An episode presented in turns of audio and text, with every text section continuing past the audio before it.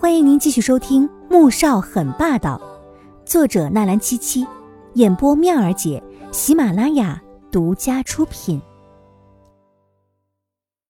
第一百二十四集，苏珊愣在原地，心里感到一阵前所未有的挫败感，可又极其的不甘心。凭什么季如锦那样的女人能够陪在他身边，而他却只能站在一旁看着呢？他追逐着他的脚步十年，他不要继续仰望，而是要站在他的身边。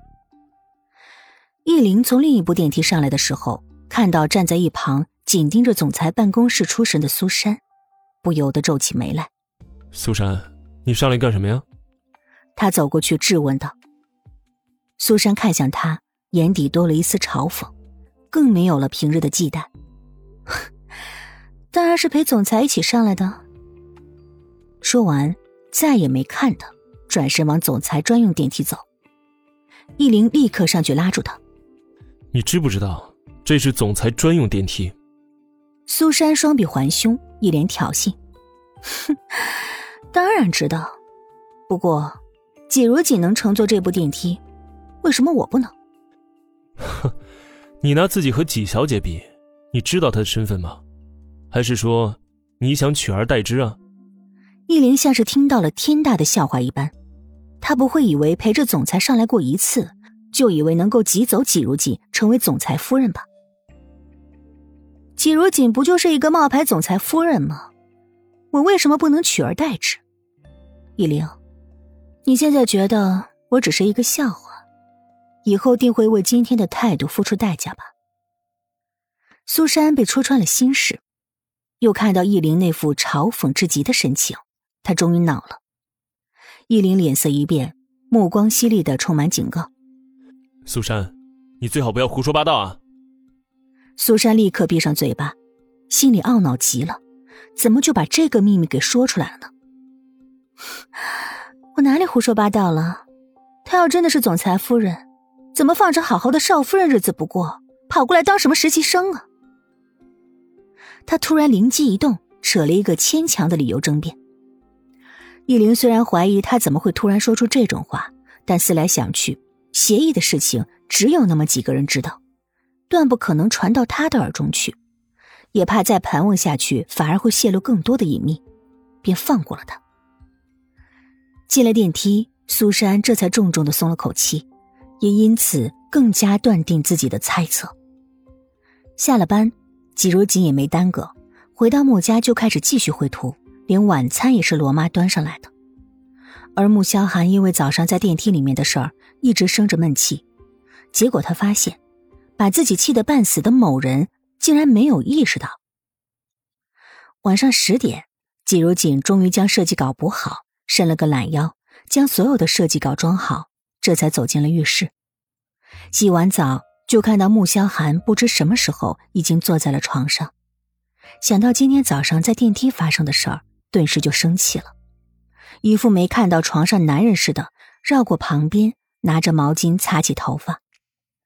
穆萧寒挑了挑眉，从床头拿出电吹风，过来，吹头发。